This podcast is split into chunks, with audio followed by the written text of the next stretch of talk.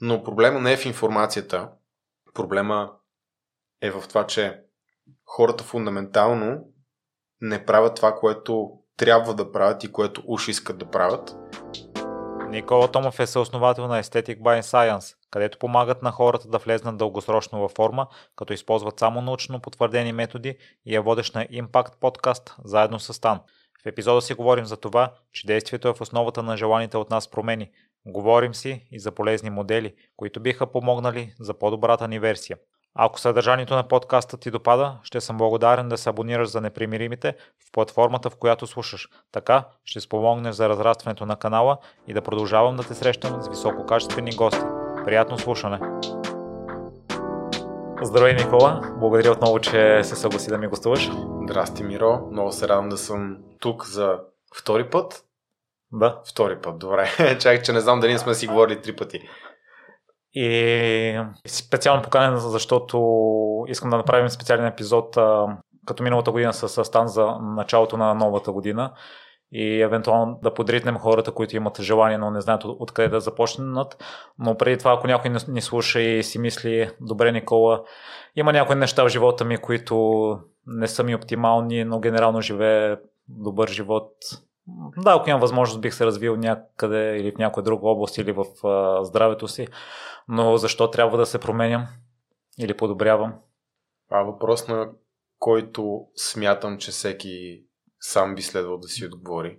Може би не трябва, може би трябва, но моето впечатление е, че когато някой търси промяна, има защо да я търси. Например, имаме, знаеш, нашата менторска програма, то повечето хора знаят, че това е един от нашите основни бизнеси. Случва се хора се свързват с нас, говорим по телефон, имаме задължителен разговор в началото и се опитат да кажат все едно нямат цел или те се чувстват добре и ние винаги стане ги питаме добре, процесът не е прост да си запазиш час. Изисква усилие. Трябва да влезеш в сайта, да натиснеш на бутона запази си час за разговор, да си избереш час, да си попълниш трите имена, телефона, имейла, още някакви допълнителни неща. После има втори формуляр, който има 10 въпроса, които трябва да попълниш, да обясниш кой си, откъде си, защо искаш при нас да трениш и така нататък. Тоест ти минаваш през всички тези стъпки, защото се чувстваш окей okay със себе си. Няма логика. И това е една от фундаменталните човешки един от фундаменталните човешки проблеми на самозалъгване и самозаблуждаване. От това, което виждаш и с клиентите, които работите, има ли нещо, за което ти се къса сърцето, тъй като вие имате много познания и можете, сигурен съм, да помогнете на над 90% от хората? Със сигурност, защото има неща, които са необратими. Например, когато някой е с прекалено високо тегло прекалено дълго време, минимума, че ще има виснала кожа. И няма значение как се храни, няма значение дали сваля бързо или бавно. Има минимум визуален негативен ефект последствие. И хората казват, е, какво от това, нали, визуално не е чак такъв проблем. Да, бе, ма е проблем, защото хората сме слетни, дори те, които не искат да си го признаят, и когато някой положи много усилия, свали 40-50 кг и си види висналата кожа, не е особено мотивиран да продължава да се храни правилно и да спортува. Въпреки, че това има много позитиви за неговото здраве. Но фундаментално, много малко хора правят тази промяна, защото искат здравословен начин на живот. Искат го, но на първо място искат да изглеждат по-добре. И аз не смятам, че в това има нещо лошо. Това е минимума. Раз... Говорим в най-добрия случай има визуалния негативен ефект. Най-лошия случай, когато вече нещата са се задълбочили, когато някой вече има метаболен синдром, диабет тип 2, има го е дълго време, не е предприемал мерки, органите са повредени. Органите са наранени. Бъбреци, сърце, някои случаи, ако е много, много, много напредна ситуацията с диабет, очите, няма връща назад за тия неща. Така че да, къса ми се сърцето, защото аз знам кой е правилният път. Даже знам кой е най-лесният път. Не казвам, че е лесен, но знам, че от всички пътища кой е най-лесният път. Знам, че всеки може да постигне резултати, стига да иска. Но проблема не е в информацията. Проблема е в това, че хората фундаментално не правят това, което трябва да правят и което уж искат да правят. И бих казал, че проблемът е в сгрешената ценностна система. Защото ценят други неща повече от собственото си благополучие. И това е нормално в някаква степен. Не, много хора не са, никой не е изолиран от това. И аз правя неща, които най-вероятно не са добре за мен. Просто може да го погледнем от друга гледна точка. Мината година, карайки сноуборд, паднах. Много нелепо. Аз карам зимни спорта от 4 годишен. Т.е. за 25-6 години а, не съм имал нито една травма, освен тази, но си изкарах рамото. И някои хора ще кажат, ми, що ходиш да караш, нали? То лошо, ще се контузи, ще паднеш, ще се пребиеш. Да, да бе, така е. Някои хора ядат повече, други пушат, трети а, правят нещо трето, наркотици, цигари, всякакви пороци. Ние сме в вечната борба с това да предпазим нашето бъдещо аз от глупостта на сегашното си аз. И няма как да живеем и супер изолиран живот, защото този живот не е интересен. Той е скучен, той е стерилен, но измежду всички опции, по които можеш да си доставиш удоволствие, така да кажем, и които можеш, които могат да ти позволят да живееш и по-интересно, и по-дълго, имат по-малък риск за твоето здраве, аз смятам, че има по-добри избори от това да се тъпчеш или да стоиш на нормално тегло. А и не смятам, че е добър пример за следващото поколение. Защото много хора, които имат такива проблеми, те са родители, имат, разбира се, най-добрите искрени намерения. Децата им да не попадат в този капан, да не правят точно тази конкретна грешка, която те правят. Но колкото и да говориш, ако не дадеш пример, никой няма да слуша. И всеки, който е бил дете и ученик, т.е. всички ние, но да казвам така малко по-саркастично, знаем, че това е така. А виждаш ли случаи, в които ако някой баща дойде при вас, да има положителен ефект и върху семейството му? Многократно. Многократно. Ако има подкрепеща съпруга, разбира се, подкрепящ партньор, защото това въжи за преди време, когато сме работили с жени. Ако мъжа в случая, партньора, не подкрепя твоето, твоето желание за промяна, тя е много трудна. Най-най-най-лесният случай, тъй като ние имаме и много инструменти, имаме курс към самата програма, много прилежащи, прилежащ инструментариум. Много често те даже питат, бе, може ли тук и за жена ми нещо да направим без... Не е задължително да влиза в програмата да има тренировки. Ние казвам, да, разбира се, ние ще го направим безплатно. Знаеш ли що? Защото ако още някой вкъщи с тебе също работи върху тази цел и ти ще имаш по-добри резултати, ще ти е по-лесно. Така че да, това ще ни позволи ние да си свършим по-добра работата и разбира се, че ще помогнем нека жената има пълен достъп до всичко, което ние сме ти предоставили и да ти помага, защото вие трябва да работите като екип или партньорът ти, ако не, е, ако не е жена. Така че винаги има ам, позитивен ефект и имаме доста бащи клиенти, които са влезнали с тази мотивация да дадат добрия пример, не просто да говорят и е имало след това отражение. Има много млади момчета, мъже са все пак, не са момчета, възприем си като мъже, 25-30 и нагоре, които дават този добър пример на братята си. По-малките брати, защото по някой път родителите трудно ще ги промениш, но може да, като по-голям брат, да въздействаш на по-малкия си брат, който е тръгнал по... Аз би го нарекал все пак лоше път да бори емоции с храна, да яде нездравословна храна, да си вреди от, от млад на здравето. И успяват да покажа с пример, че спорта не е нещо лошо, напротив, нещо хубаво е. Колкото отстрани да изглежда досадно, че да се храниш здравословно не е толкова трудно, че ако се потрудиш, може да постигнеш резултат, който ти хареса и това захранва много други качества. Освен дисциплината, търпението, да знаеш, че труда се възнаграждава, защото по някой път не е толкова очевидно, особено, кажем, до ранна възрасти 20-21-2 години, когато опита ни е с университета и с училище, там да, като учиш, получаваш добра оценка, ама има и много хора, дето научи ти получават добри оценки. Не, и, има много плаващи, плаващи а, части, така да се каже. Докато, когато човек трансформира себе си, той е 100% сигурен, че никой друг не е помогнал. Чисто с усилието. Защото няма как някой да яде за тебе, няма как някой да тренира за тебе. И това е по ясен пример за хората, които имат нужда от него, да видят, че ако вложат усилия и са търпеливи, или иначе казано имат дисциплина, се случват хубави неща. И затова виждаме доста от нашите клиенти, влизайки в програмата, ползват много от похватите, които ние ползваме, да трансформират много други аспекти от живота си. Много бизнеси са тръгнали от нашата програма, защото интересното е, че ние ползваме бизнес методология, за да имплементираме резултати. Защото проблема не е в информацията, проблем е в приложението. Съответно, ние ползваме доказани модели на друго място за това как да се прилага информацията ефективно и хората да са да имат отчетност и да, да, да поддържат своите, своите нива на мотивация. А в случая с тренировките и с храненето винаги дава резултати, тъй като ние в предварителния разговор си говорихме, че в някои сфери не винаги положените усилия дават желаните от нас резултати. Кои са тези сфери? За бизнеса в чужбина. Да, но въпросът е какъв времеви хоризонт гледаш. Те може да усилия да доставят резултат просто той да дойде след още 5, 6, 7, 10, 15 години.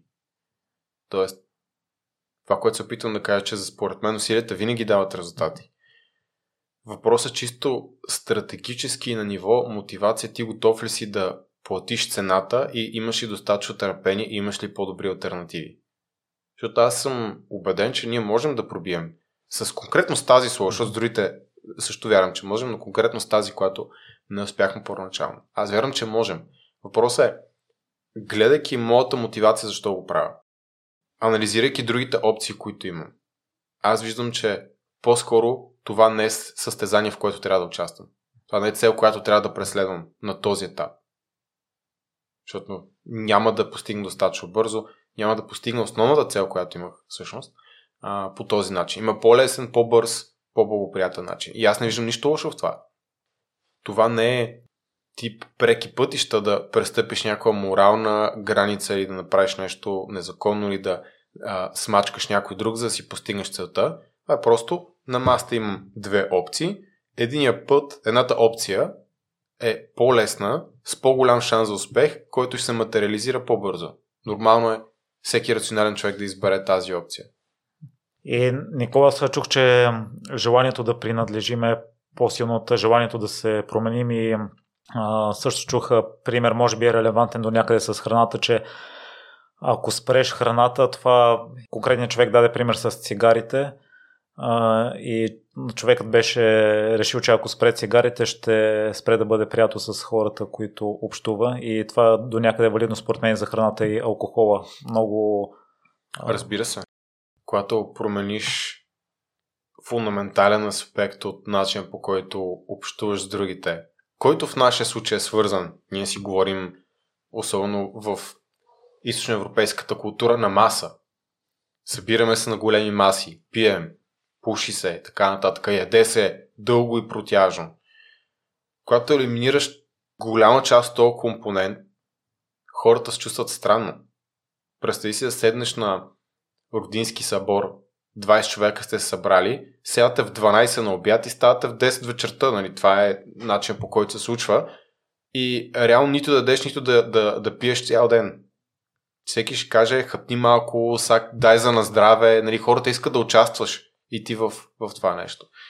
И дискутирали сме го доста и в нашия подкаст, защо, защо това е така, но ние сме социални същества и имаме да, желанието да принадлежим често, според мен, хората, които могат да превъзмогнат това желание да принадлежат някаква група, те по-лесно успяват да се променят.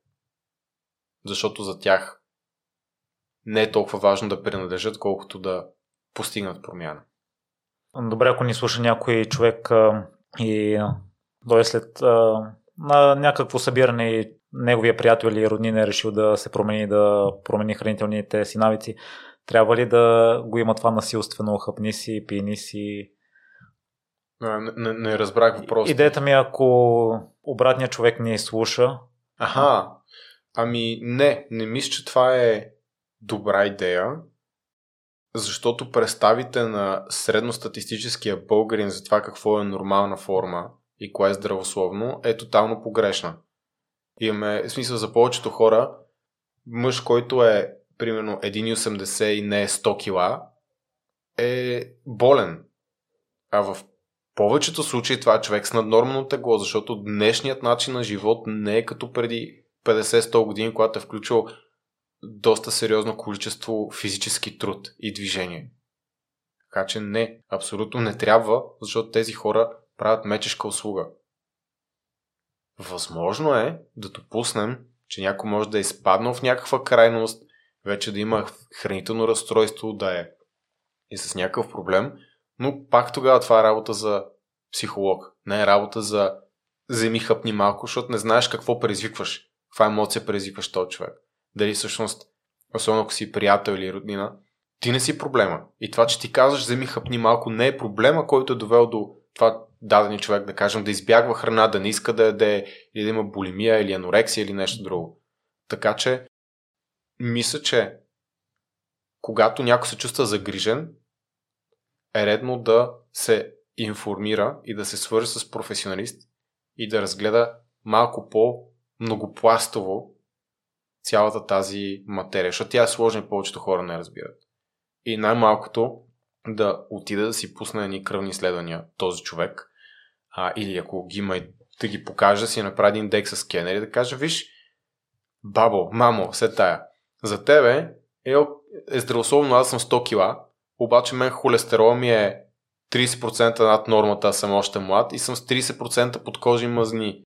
И се водя а, от всички здравни организации като човек с нормално тегло. Това по дефиниция не е здравословно.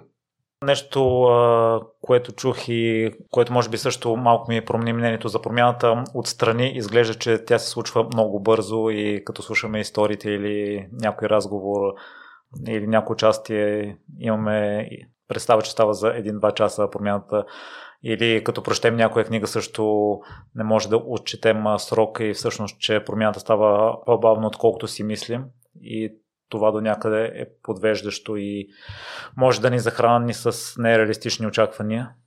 Говориш конкретно в контекста на Генерално форма, за промяната. Генерално за промяната.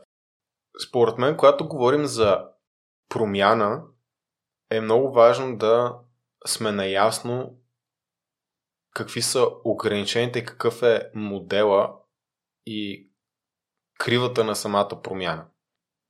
Какво им преди? Мозъка е изключително по-пластичен от мускула. Това означава, че мозъка има по-голям, по-бърз капацитет за промяна, въпреки че е по-сложно устроен. Ще ти дам пример. За много голяма промяна, която ти дори нямаш контрол върху нея, която може да вкара в много сериозна депресия, да кажем. Представи си, че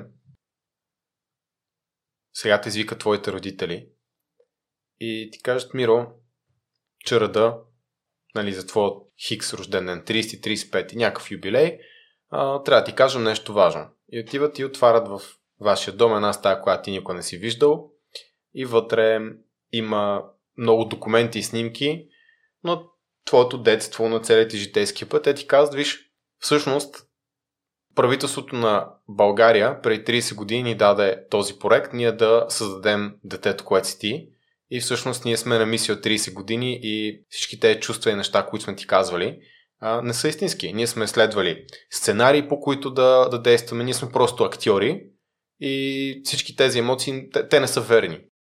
Трябваше, когато станеш на 30, да ти го това нещо. А, така, така е оговорката ни, това е изискването на, на държавата. И сега ще затворим тази а, врата и ще продължим по абсолютно същия начин, ще те подкрепяме, ще казваме същите думи, всичко ще е същото. Също ли ще е? Не. Корена промяна. Целият ти живот е различен. Способността ти да учиш също в определена възраст или отвъд. Това, това между другото, крайен случай, то е за а, корно различна цел, която обикновено давам като пример, но, но, но пак съвпада с това, че промяната може да е внезапна. Случая не е презикан от теб. Но казвам, че мозъка, настроението, начинът по който мислим, той може да се промени изключително бързо не знам дали говориш отворено за това, но аз ще кажа за себе си. Аз а, ходих а, и, и направих 3-4 месеца терапия преди години, които бяха много важни за мен И имаше ситуации, в които за една сесия аз излизам корно различен човек.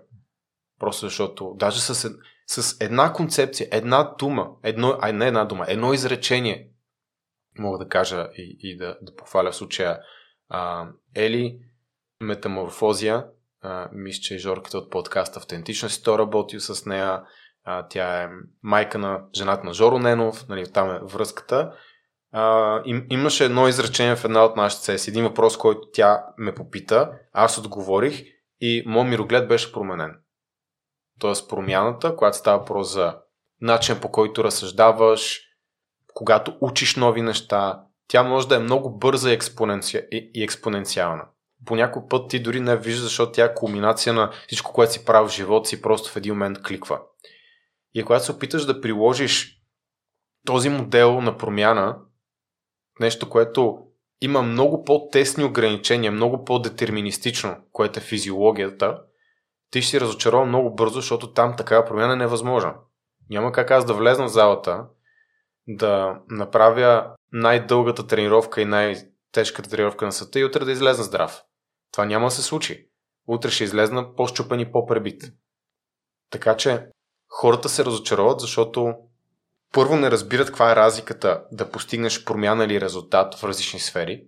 Ако гледаш и различни бизнеси, даже примерно стартъпа може да е с много бавен растеж в началото и заради технологичното предимство, което има пред един по-стандартен бизнес тип, мисли кварталния магазин, да има експоненциален и, и взривен растеж.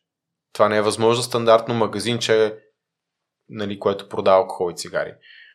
Спрямо това да гориш мазнини, да качаш мускулна маса, които са процеси, които тясно се регулират от тялото, защото са свързани с нашето оцеляване. И защото има необратими закони на физиката, които играят там. Може да им въздейства до някъде с медикаменти, но не е желателно. И по същия начин да сложим още едно ниво на сложност, дори с неща като промяната, физическата промяна с физиологията, хората имплицитно разпознават и учат определени модели, наблюдавайки това, което се случва с хората около тях. И те вече имат погрешни модели. Най, най, най, най интересното нещо, което винаги ми е любимо да го обяснявам на хората, защото виждам аха момента, еврика, кружката как светва, е следното. Стандартният модел, когато някой иска да отслабне, е много агресивна диета и сваля 10 кг първия месец. Нали, ако ти кажеш 10 кг за месец, не си впечатлен, нали така? По принцип е впечатляващо. Да. Но, но, но често срещано е така да кажем. Хората не се очудват от това. 10 кг за месец, прав съм го. Виждал съм хора да го правят. Нали така? Окей. Okay. И когато видят някой наш клиент да свалил 30 кг за 6 месеца, казват, уоу, чакай малко, това е невъзможно, как става без зоб и така нататък. Добре, дното не е ли по-бързо? 10 кг на месец срещу 5 кг на месец. Къде е проблема? Модела на 10 кг първия месец включва връщане на 10 кг втория месец и 0 кг на третия месец. Защото е грешен модел. Модела на Айде да не е 10 кг, да губим 3 кг на месец. Защото това ще е по-устойчиво с даден човек, защото не се сблъскваме с физиологичните ограничения, които после ни карат да преяждаме и да не тренираме и така нататък. Обаче се питаме 6 месеца по 3 кг на месец. За 6 месеца 18.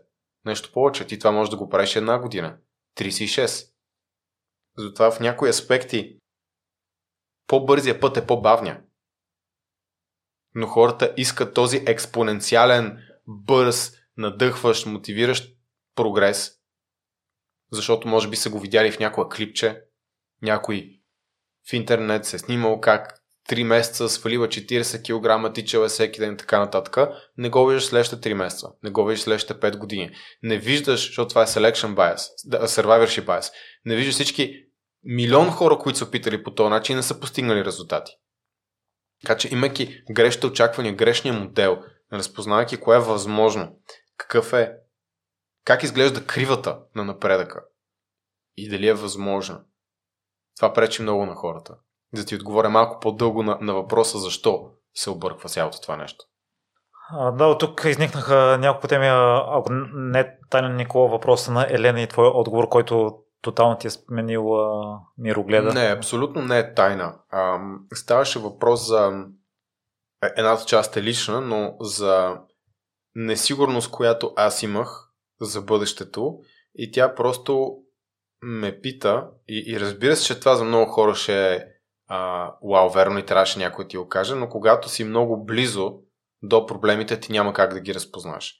Но тя ме пита, добре, а, а не знаеш какво ще стане в бъдещето. Та несигурност те плаши. Това разбираем. Обаче, сигурен ли си в себе си, че в бъдещето дори да стане това, от което се притесняваш, ти ще постъпиш по най-добрия начин, на който си способен.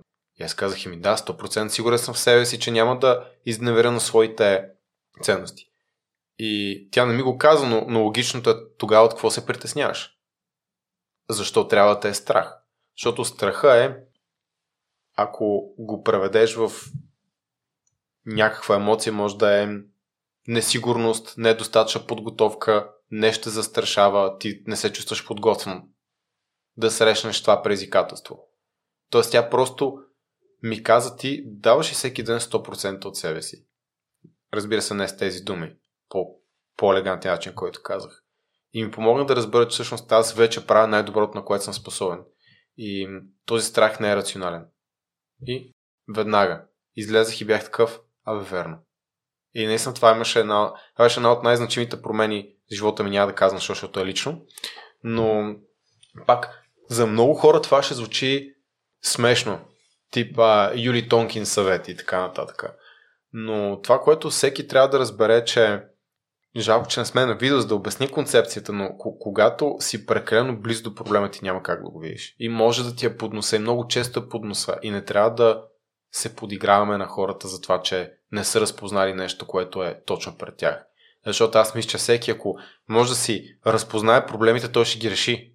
Както си говорихме с тебе. Както всеки пита, добре, къде беше проблема с а, това, нали, да развиете бизнеса извън България и аз винаги обичам да казвам, защото това е верният отговор.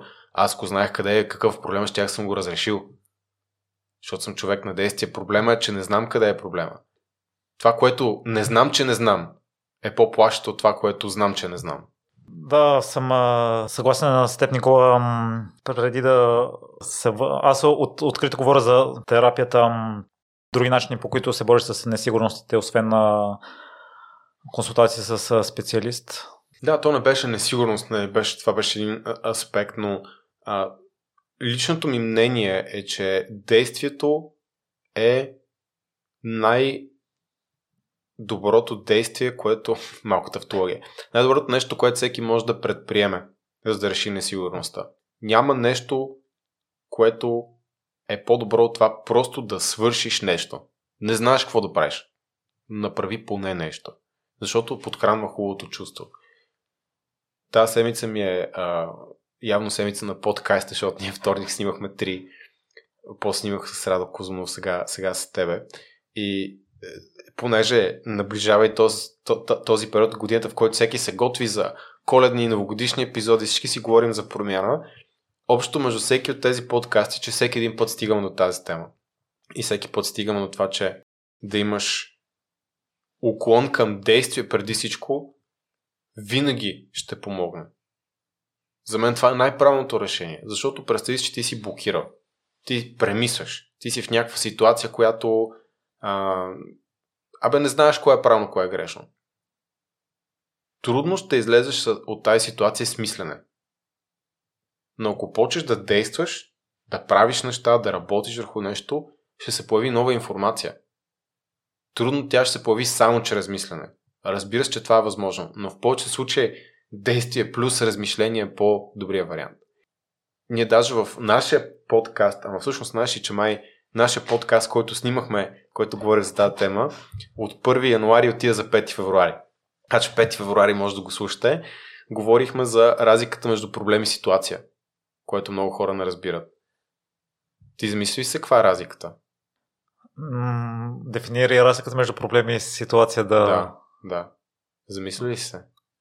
Сега ще ти помогна. Проблема има ясно решение. Може да ти харесва цената, която трябва да платиш да го решиш. Може да не ти харесва времето, което е нужно, може да не ти харесва усилието, което е нужно, но проблема има решение. Ситуацията няма. Просто си попаднал в ситуация. И ако се опиташ да подходиш към ситуацията като към проблем и се фокусираш върху нея, нерви, стрес. Аз дадох мо, пример от моят личен живот. Миналата година, когато пътувахме към а, Австрия да покараме малко ски, попаднахме в 8 часово задръстване. Ние не знаехме, че ще е 8 часа даже, на границата между Сърбия и Харватска. Хрватска тъком бяха влезнали в еврозоната в Шенген и бяха отворили едно митническо гише за всички ам, турци, косовари, а, албанци, които се прибират към Швейцария и към Германия, където живеят. И си представи на 4 лентов път магистрала 4 км опашка. Мисля, когато ние се наредихме, имаш 4 км опашка с едно гише митническо. 8 часа. Това е ситуация. Това не е проблем. Аз не мога нищо да направя в тази ситуация. Аз съм безсилен. Следователно, ако се опитам да подходя към ситуацията като към проблем, аз освен да си щупа нервите, друго не мога да направя. И все пак нещо трябва да направиш. Действие. Какво мога да правя в тази ситуация, което изключва да се фокусирам? Как мога да си запълня времето по приятен начин? Жена ми слушахме 4 подкаста, говорихме си супер много, направо се щупихме да, да размишляваме и така нататък. Времето мина. Мисъл, да, напрежение разбира се има, но така ли, че нищо не можеш да направиш? Се опиташ да се предреждаш на всяка кола, да минеш от тук, от там, да увикаш другия, защото е минал пред тебе. Това не е проблем, който има решение. Не се опитвай да го решиш. И да се върнем обратно, но според мен аз от това, което виждам и при работата ми с Аги, тъй като тя е моята терапевтка. Поздрави Наги. Тя ми споделя някои концепции, но аз ги осъзнавам след 2 след 3 месеца, примерно, защото си мисля, че другите неща са с приоритети или след като ги реша, вече достигам до извода, че това е следващата стъпка, която трябва да направя. Аз вчера се замислих, Никола, че в а, началото с работата ми с Аги въобще не съм си въобразявал, че мога да стигна до състоянието, в което съм в момента изглеждал ми е толкова далечно. И не си трябва да просто да си говориш с нея и да мислиш, трябва да действаш. Да. Почти съм сигурен. Да, но при мен може би мисленето малко изостава и съм почитател на действието и през действието да си научавам уроците. Ами, да, смятам, че за много неща това е правилният начин. Дори от деца ние се учим по този начин. Хубаво да можеш да се учиш от грешките на другите хора, също, но действието трябва да е основното нещо, което да, да води. И тъ, дори да ми е изглеждало доста далечно или невъзможно да постигна вътрешното състояние, което имам в момента, може би вътрешната надежда, че АГ е точният човек за мен и е правилната стъпка, която трябва да направя. И може би това са двете неща, които водят човек към промяна. Едното е надеждата и друго болката. Да, да кажем, че в повечето случаи или искаш да избягаш от нещо, или искаш да отидеш uh-huh. на по-хубаво място, дори да не изпитваш болка. Но да вземем хипотетичен случай, в който ти всъщност не знаеш, че Аги е точен човек. Нямаш надежда. Не знаеш дори какво да правиш. По-добре ли е да седиш и да се опиташ да го измислиш от позицията, позицията на човек, който нищо не знае, и да се опиташ нещо да направиш, дори да не е правилното нещо. Но според мен хората днешно време са много обсебени от концепцията за да не допускат грешки, да не губят време и така нататък. И това ги дърпа назад, защото това възпира действието. Джордан Питерсън много правилно казва, управи си леглото. И хората се подиграват на този съвет, защото не го разбират.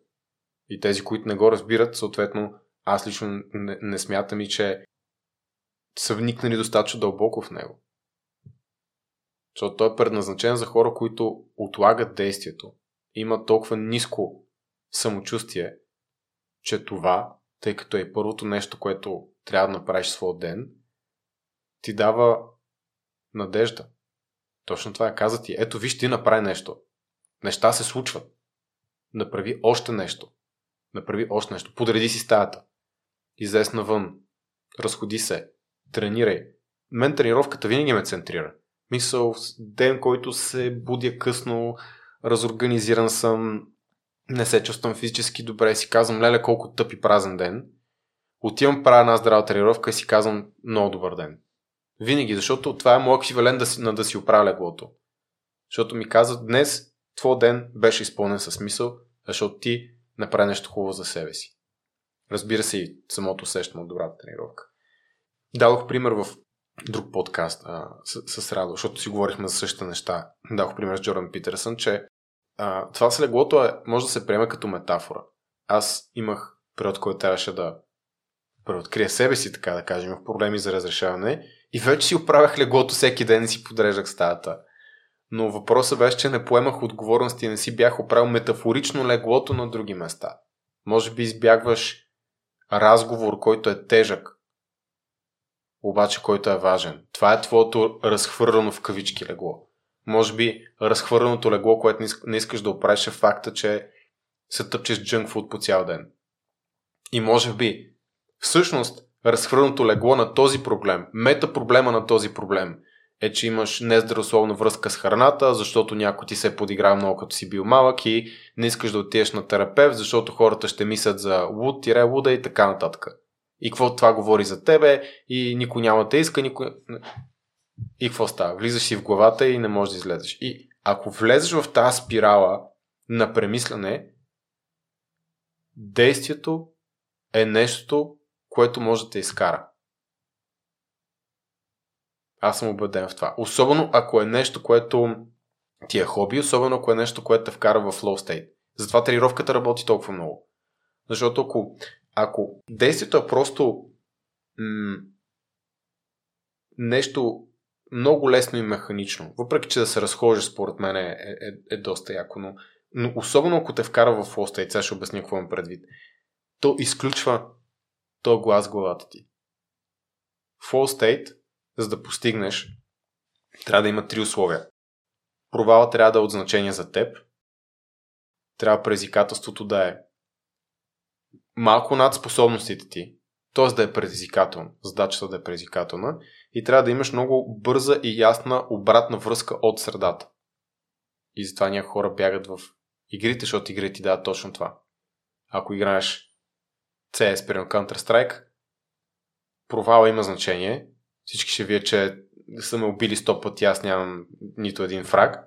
Има много бърза и ясна обратна връзка какво се случва. Гърмят ме, умирам. Аз гърмя, убивам. Нали, смисъл, по-ясно това не може да стане. Хелт бар имаш, другите игри имат левели. Нали, смисъл, игрите са буквално те вкарат в брутален фолстейт.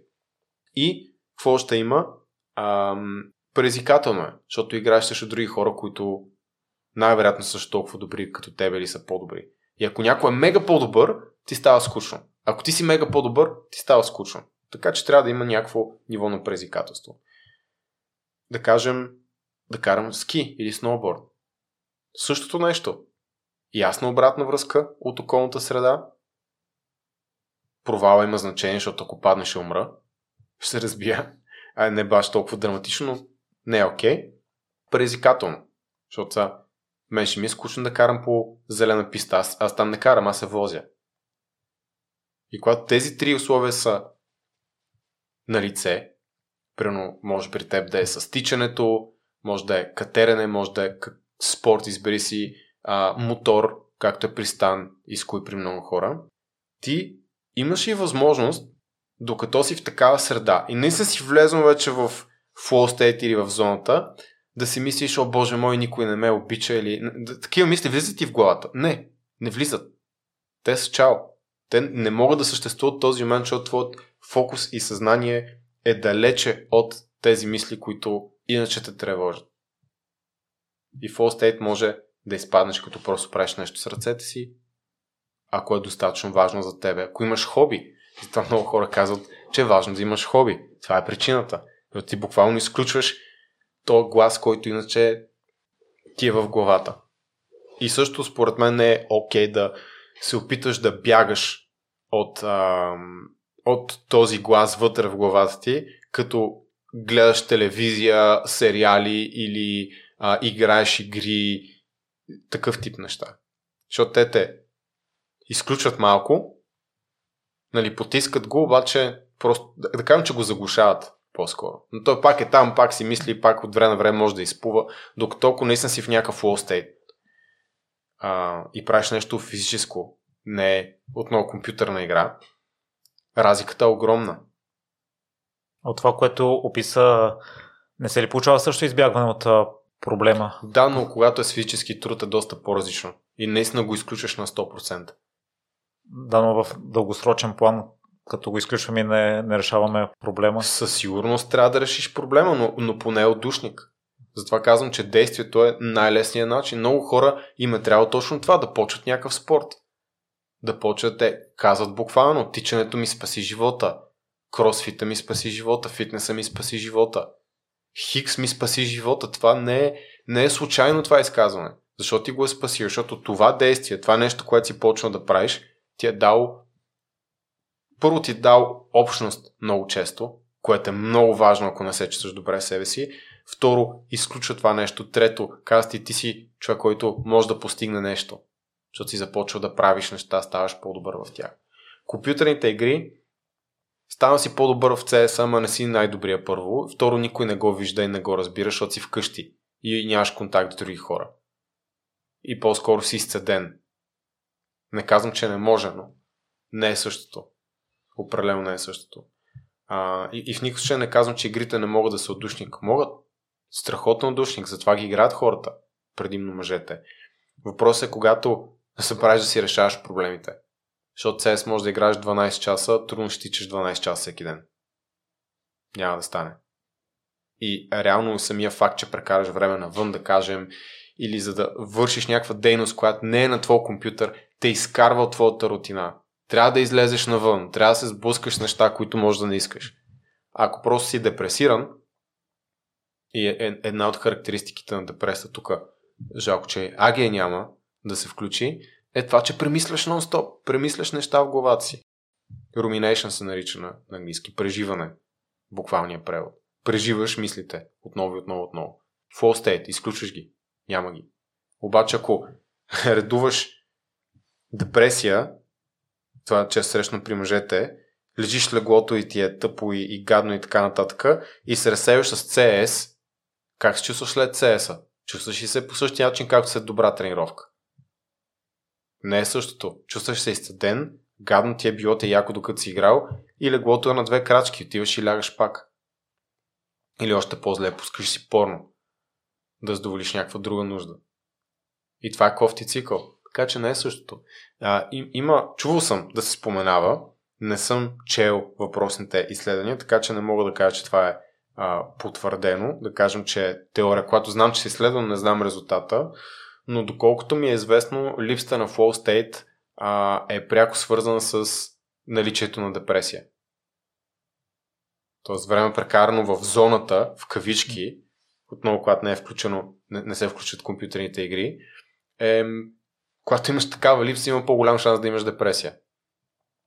Може би аз мога да се привържа изцяло към примера, тъй като при мен може би бягането в миналото е било CS на средностатистическия човек и при мен е било бягството, а Никола книгите приемаш ли като действие? Според мен да, но има и доста хора, които четат книги и гледат курсове, четат книги и гледат курсове и трупат знания и трупат знания и в крайна сметка какво са направили. Защото тия знания, ако нямат приложение в истинския свят, те задоволяват твоето любопитство, дават ти морален лиценз да се чувстваш добре със себе си, но не са произвели нищо. В връзка с моето бягане е друго нещо, което може би ме е спирало. Аз бях обвързал идентичността си с бягането. Виж, това вече е лошо. Защото когато свърши с бягането, какво става? Да. И именно това вече като се насочих към друга цел, след това по край Аги интегрирах други занимания Сауса от два месеца започна да ходя Супер. на бокс, на фитнес също. Работих и с треньори и бягането в момента. А е... защо не CS? Ми, никога не се ме предизвиквали компютърните игри. Да, бе, защото предизвикват спортове. Това, което си говорихме. Салса, бокс. Всички тия нещата вкарат в All State. Ако се замислиш, защо би изпитал удоволствие от това да седиш в зала с риска някой да ти размаже главата на бокс? Ама ти е яко, нали? Да. Да. Абсолютно, защото Саус Тайде, нали, там танцуваш жени, много по-лесно можеш да защити като теза. Но примерно, каква е логиката аз да ставам в 5 сутринта на минус 20, за да отида да се кача на върха някаква студена планина, за да се плъзна додолу и след това се кача пак. Или някой да се катери на голяма скала, само за да слезне пеша обратно. Но на мен това ми доставя удоволствие. При мен е трудно някой да ме спре да го направя. А не... Разбира се. Затова ти казвам. То е по-силно от нас това желание. Да имаш точно това усещане. Да си фокусиран. Да изключиш гадния глас отзад, дето не може да го контролираш. Който може или не може да ти говори хубави или лоши неща. Примерно аз нямам някакви натрапчеви, гадни мисли на несигурност и така нататък, но вътрешен глас а, ме надъхва в повечето случаи. Но, но, но затова ти казвам, интегрирал си нещата, които ти носят удоволствие, което идва за това, че прекараш време в All И затова казвам, моята теза, аз не мога да ще я науча. Това не е научен разговор. Но, но ти казвам, действието винаги ще е първото нещо. Действието по дефиниция може да доведе и участва в това да изключиш този глас, който ти е в главата, да спреш да преживаш мислите, както казах, хората си излезеш от главата. Това отново не е случайен метафоричен изказ. То е, пак ако го разбиеш, доста показателен и дълбок.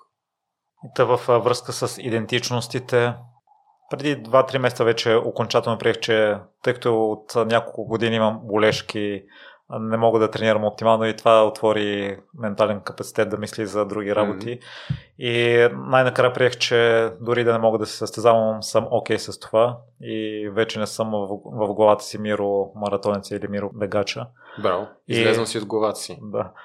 И това прави другите неща по-лесни, съм по-отворен за други занимания. Та, какво би казал на хора, които са привързани към дадена идентичност и това ги спира да правят други дейности, тъй като ако съм здрав и се готвя за състезание, едва ще мога да правя всичките неща, които правя в а, момента и ще ми спира развитието. Ми според мен, хората, които идентичността им е свързана с нещо, в което са добри, харесват и им се получава, е добре да продължат да го правят по този начин. Не знам кое е най-правилно. Не съм терапевт, не съм психолог. Мисля си, ме ми звучи логично, все пак тези хора да са отворени към идеята, че да, това е част от тяхната идентичност. Основна и важна част от тяхната идентичност, но те са повече от това, което правят. Когато почнеш да се идентифицираш основно с това, което правиш, или с един аспект от това, което правиш, ти си много крехък, както ти си разбрал. Аз съм го срещал това в ситуации, които много хора бих си казали, аз не, не, не, си представям това случай. Да кажем, хора, които много бързо, млади хора, стават успешни, изграждат някакъв голям бизнес, работят здраво върху него, супер готино им е, и изведнъж го продават. И тяхната идентичност е този бизнес. И те имат всичко което, на света, което си мисли, че им трябва. Парите, престижа и така нататък и са празни и тъжни. Защото тяхната идентичност е обвързана с нещо, което утре го няма. Така че аз ам, бих посъветвал всеки, който е в тази ситуация. Разбира се, когато нещо му се отдава, когато се справя с него, прави го. Натискай, това дава щастие. Носи много щастие. Аз съм сигурен, че ти като си тичал, си бил много щастлив. Да, няма как да видите тук на камера физиновата Рамиро, но, но беше показателно, че е горе-долу. Но а, не трябва да си само това. И, и Аги, аз се радвам, че тя е, е успяла да ти помогне да го преодолеш, ти е показала как да го преодолеш също. Да, отново чрез действията и чрез постепенните неща. И... Със сигурност не е станало да, да го мислиш. Да, може би с предизвикателствата, тъй като бягането и спорта ми е комфортната зона, но ти излезеш от нея и виждаш, че можеш да правиш и други неща. Mm-hmm. Точно така е. И, и отново да, да се върна на действието. а, как се изгражда идентичността? Не знам дали си говорили с Аги за това. Не. Да кажем, че един модел би изглежда по следния начин. Твоите емоции и твоите вярвания те са наследени в някаква степен от твоя ген, начин по който се родил и в комбинация с това твоята околна среда. Кои са хората около тебе, как сте възпитали родителите и така нататък. Емоциите, вярванията ти определят твоите действия. Твоите действия създават навици. Навиците, когато ги правиш прекалено дълго време, вече се превръщат в някакви ценности, по възможност. И тези ценности формират твоята идентичност. И може да го ревърс инженирнеш. И откъде би почнал? Защото вярванията, емоциите са нещо, върху което трудно имаш контрол. Имаш контрол върху околната си среда. Но в основата кое е? Действието. Първо действаш, действаш дълго време, създаваш навик. Действието да минеш в друга околна среда. Да се заобградиш нови приятели, които имат други виждания, други вярвания.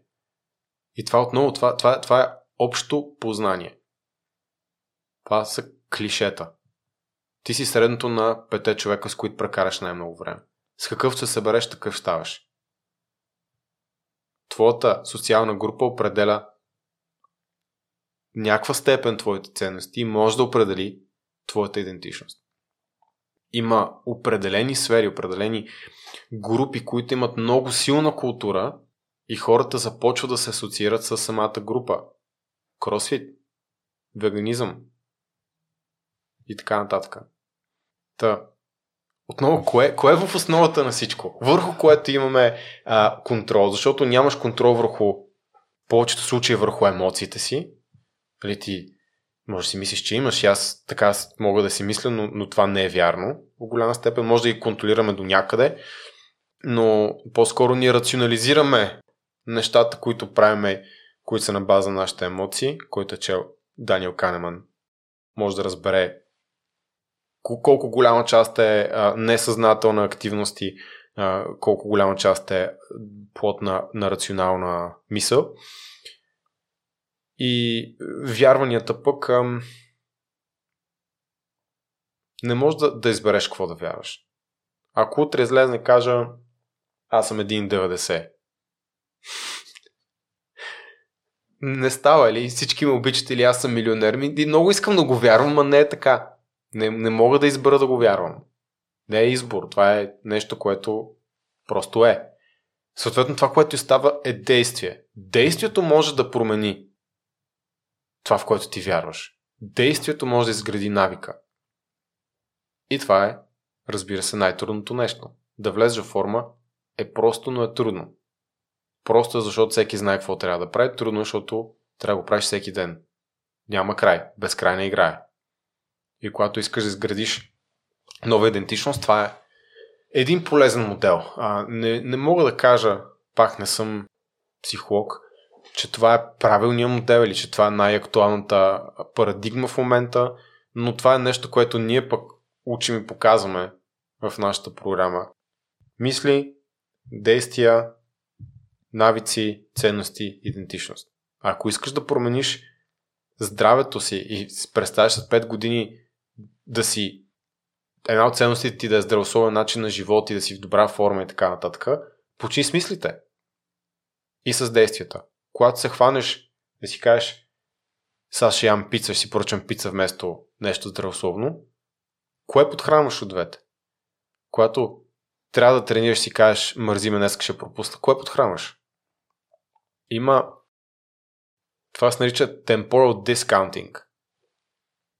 Всеки един момент, когато ти гледаш бъдещето и мислиш за бъдещето, ти обесценяваш, така да се каже, намаляш вероятността, да това е по-лесен начин да го обясня на български, намаляваш вероятността в съзнанието си това ти се случи. Защото има много стъпки, много пътища, много дни, много решения до там. И когато има 10 такива неща едновременно, ти смяташ, че риска на тебе се случи едно от тези бъдеща е много нисък, а то е голям. Това е причината хората да знаят, че ако пушат 30 години ще са болни после и ще страдат, но да продължават да пушат. И това е добре документирано. Ам... И съответно има експерименти научни, в които целта е човек да бъде свързан със своето бъдещо аз. Един от по-известните включва виртуална реалност, в която влизаш ти да кажем, разделят хора на две групи. Едните хора влизат и говорят с виртуална версия на себе си. Виждаш се такъв какъв си в момента. Другата група обаче говори с състарена виртуална версия на себе си. Тоест ти говориш не със себе си, а с Миро на 60, Миро на 70. И това, което после се изследва, до каква степен тия хора са склонни да инвестират повече в бъдещето си, да кажем, да инвестират в пенсията си и така нататък и така нататък. И хората, които говорят с по-възрастта версия на себе си, те са по-склонни да инвестират в бъдещето. Защото са за секунда по-свързани с това бъдеще. Изведнъж те не го обесценяват. Виждат, че абе ще остаря някой ден. Съответно, трябва да инвестирам сега в моята пенсия. Трябва да спра да пуша. Не казвам, че е лесно. Това е фундаменталната човешка борба. Всеки се бори с тия неща. Всеки си има трудности, предизвикателства. Аз не държа да знам отговорите, не държа да знам най-лесния начин, най-добрия начин. Аз знам, поне ще го кажа така, имам някакъв модел главата си, който все пак е базиран на доста неща, поручвания, които съм чел и така нататък и, и дълбане в тази материя, който за момента работи. За мен не претендирам да работи с други хора, показваме някои от тези неща, които са по-научно установени на нашите клиенти, говорим си за такива теми, за да презикаме дискусия и това, което мога да направя. Другото, което е информацията, имплементацията, нали, точно, точните стратегии, те, те са ясни. Те са научно валидирани, затова работят. Но това е истинския проблем, де-факто. Защо не правиш нещата, които трябва да правиш? Защото дори, дори това, което каза, да го знаеш. Някой да слуша подкаста и каже, е, аз трябва от утре да почна да действам. И се будиш и цял ден не правиш нищо. 1 януари. Слушва си подкаста, надъхал си, надъхал си се и си казал, от утре почвам. Това е първото недействие. Е от утре почвам. Второто недействие ще е утре да не почнеш. Което води до провал. Веднага си кажеш, ето аз си поставих цел, не я постигнах. Това не е за мене, няма да ста... Влизаш в негативната спирала. Действието подхранва позитивната спирала. Да си оправиш леглото сутринта подхранва позитивната спирала на аз свърших нещо. Днес е добър ден. Какво още мога да направя? Защото когато победиш малко предизвикателство, колкото по-рано деня, толкова по-добре, затова имаме друга метафора. Да си почнеш деня на криво. Защо това предсаква хора? Защо въобще го ползваме в нашия език, ако не е нещо вярно? Малкото действие сутринта подхранва за много хора. Голям брой от хората ще го вземат издаденост, но за друга голям брой дял от хората подхранва още действие. Евентуално, в добрия случай. И аз от вас го чух, Никола, като концепция интегритета пред а, нас самите. И това може би също до, до някъде ни спира, като си поставиме някакво, някаква цел, някаква задача и не го свършим. Та по какъв начин да развием това умение да имаме интегритет пред себе си, да сме сериозни. Интегритет в контекста, в който ние го бяхме ползвали в един от подкастите, за да го представим на слушателите, е най-общо казвам да си верен на себе си. Да си държиш на думата, когато кажеш нещо да го изпълняваш. И според мен най-просто нещо е да не си даваш обещания, които не изпълняваш. И бих казал, че това е основното нещо. Казваш си, ето аз се мотивирах тук от Никола, аз съм човек на действието. Утре ще стана рано да тренирам. И не ставаш рано да тренираш. Кофти. Казваш си, добре, ще наваксам след обед. Не наваксваш. Кофти. Казваш, ще ям поне здравословно. Не деш здравословно. Кофти. Ако го разгърнем по друг начин и разчиташ на друг човек да прави тези неща за тебе и той ти казва сутринта ще отида тренирам вместо тебе и не го направи. Ей, изпуснах сутринта, ще отида след обяд и не го направи. Поне ще ти дам здравословна хранеска и не го направи. Ти ще му вярваш ли? Защо тогава да вярваш на себе си, че ще го направиш? И не казвам, че всяко обещание, което аз давам към себе си, го спазвам. Не. В никакъв случай. Но когато се случи да си обещая нещо или да си наумя нещо и да не го спазя, не го пропускам. Тип, е, не го направих нищо утре. Аз такъв, добре, защо не го направих? Всъщност, защо не? Къде беше проблема? Защо това не се случи? И пак доколкото мога да се хвана. Защото има ситуации, в които най-вероятно не си казвам майната му. И продължавам напред, защото динамика. Много неща се случват. Въпросът не е да си 100% перфектен да, да го фанеш. И да ставаш по-добър в това спазваш обещанията към себе си. И да помниш, че това е безкрайна игра. Където целта на играта е да продължиш да играеш играта, а не да постигнеш определен резултат. И, и това много променя нещата. Защото повечето хора се борят за конкретни резултати и когато не ги постигнат или не ги постигнат на време или не ги постигнат бързо, се демотивират. Моята цел е безкрайна игра. Стига да играя играта, аз печеля. Всеки ден. Аз всеки ден печеля.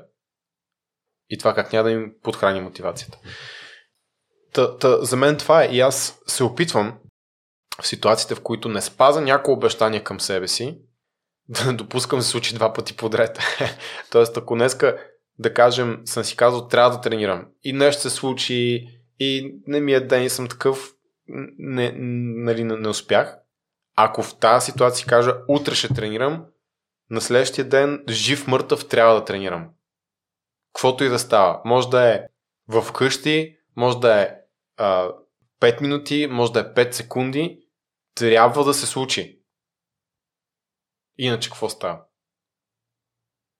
Иначе като стане трудно, ще почет оправданията.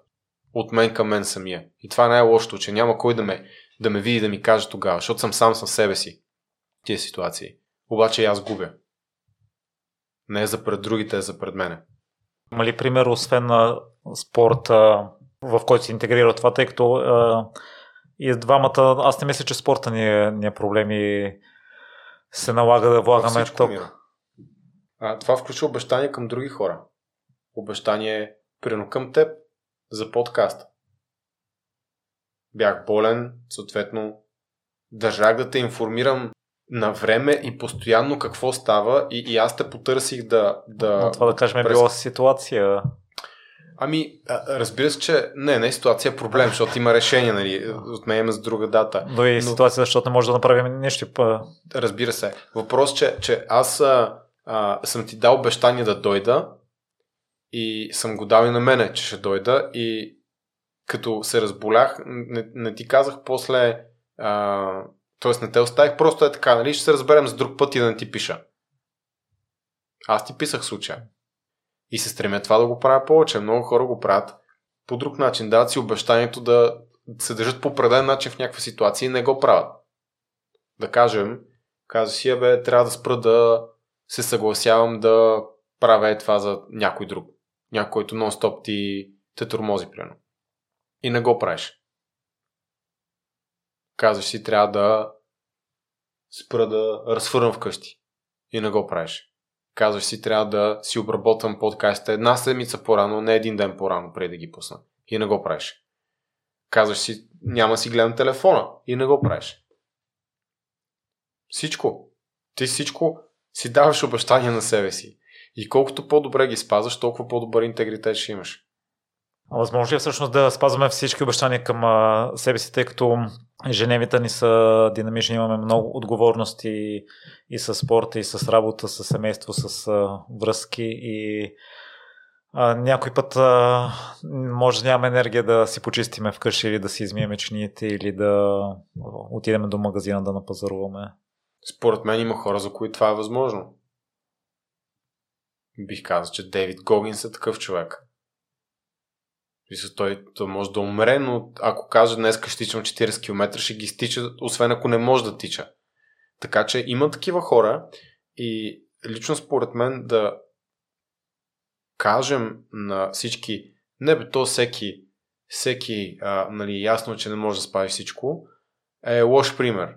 Ние трябва да се стремим към идеала, който е, ти се опитай да не, да не го правиш, то може да се случи, ма се опита да го правиш по-малко и по-малко и по-малко. и да ставаш по-добър в това нещо. И смятам, че има много хора, които го правят. Може би не чуваш за тях, но те са точно хората, които са изключително последователни, целеустремени, работи върху целите. Всичко им изглежда супер. И ми изглежда супер, защото те не правят обещания, които не могат да спазят. Защото разбира се, че се проваляш всеки ден и няма да спазваш обещанията към себе си, ако са нереалистични. Или ако не са съобразени с това, какво ще искаш утре.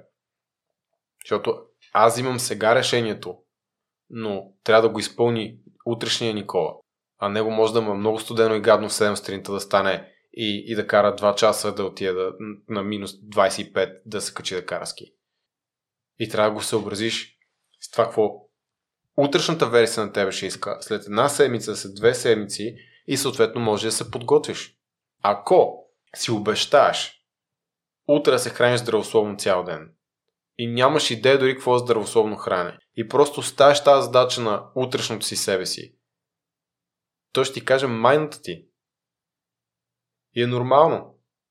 Ако пак разгледаш като двама различни човека, не един същ човек, някой ти каже, утре трябва цял ден да се храниш здравословно и не ти обясни какво е здравословно хранене, не направи нищо за тебе, ти какво ще направиш? В най-добрия случай ще седнеш да поручиш, но няма да можеш да го изпълниш по най-добрия начин.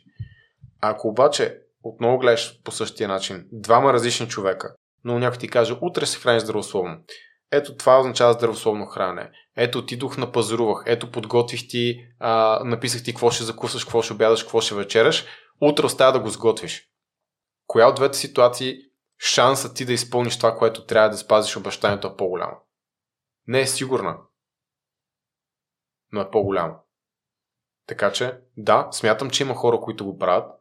Мога да кажа смело, че аз не съм такъв човек в момента. Но се стремя когато си поставя някаква цел, тя да е възможно най-изпълнима и да съм възможно най-последователен. И обещанието може да не е свързано с някакъв крайен резултат. Обещанието може да е свързано с усилие. Обещанието може да е свързано с, а, а, примерно, утре да тренирам дори да е 5 минути. Може да не е в зала, защото съм заед. Това обещание, което може да спазиш, имаш 5 минути, имаш пот, на който може да правиш лицеви опори и коремни преси. А може просто да не си обещаваш. Просто да не си кажеш утре ще тренирам 100%, да си кажеш ако мога утре ще тренирам. И във връзка с това, Никола, по какъв начин може да сме хем мили а, с себе си, хем да имаме високи стандарти, защото някой път може да си обещаеш, утре ще отидам да карам сноуборд, но изведнъж да се появи снежна буря или температурите да са много ниски, да е невъзможно да се кара или да е заледено. Разбира се, но това е извън твой контрол. Но Дейвид Гогинс, да. примерно, ще отиде да накара сноуборд. Не съм сигурен, ще отиде. Или ако отиде и се подложи на а, риск да му дрежат краката, не знам колко ще е щастлив после. Защото Дейвид Гогинс е специален случай на човек, който той иска да покаже нещо. Той е екстремния пример както Брайан Джонсън е екстремен пример за нещо друго с а, дълголетието.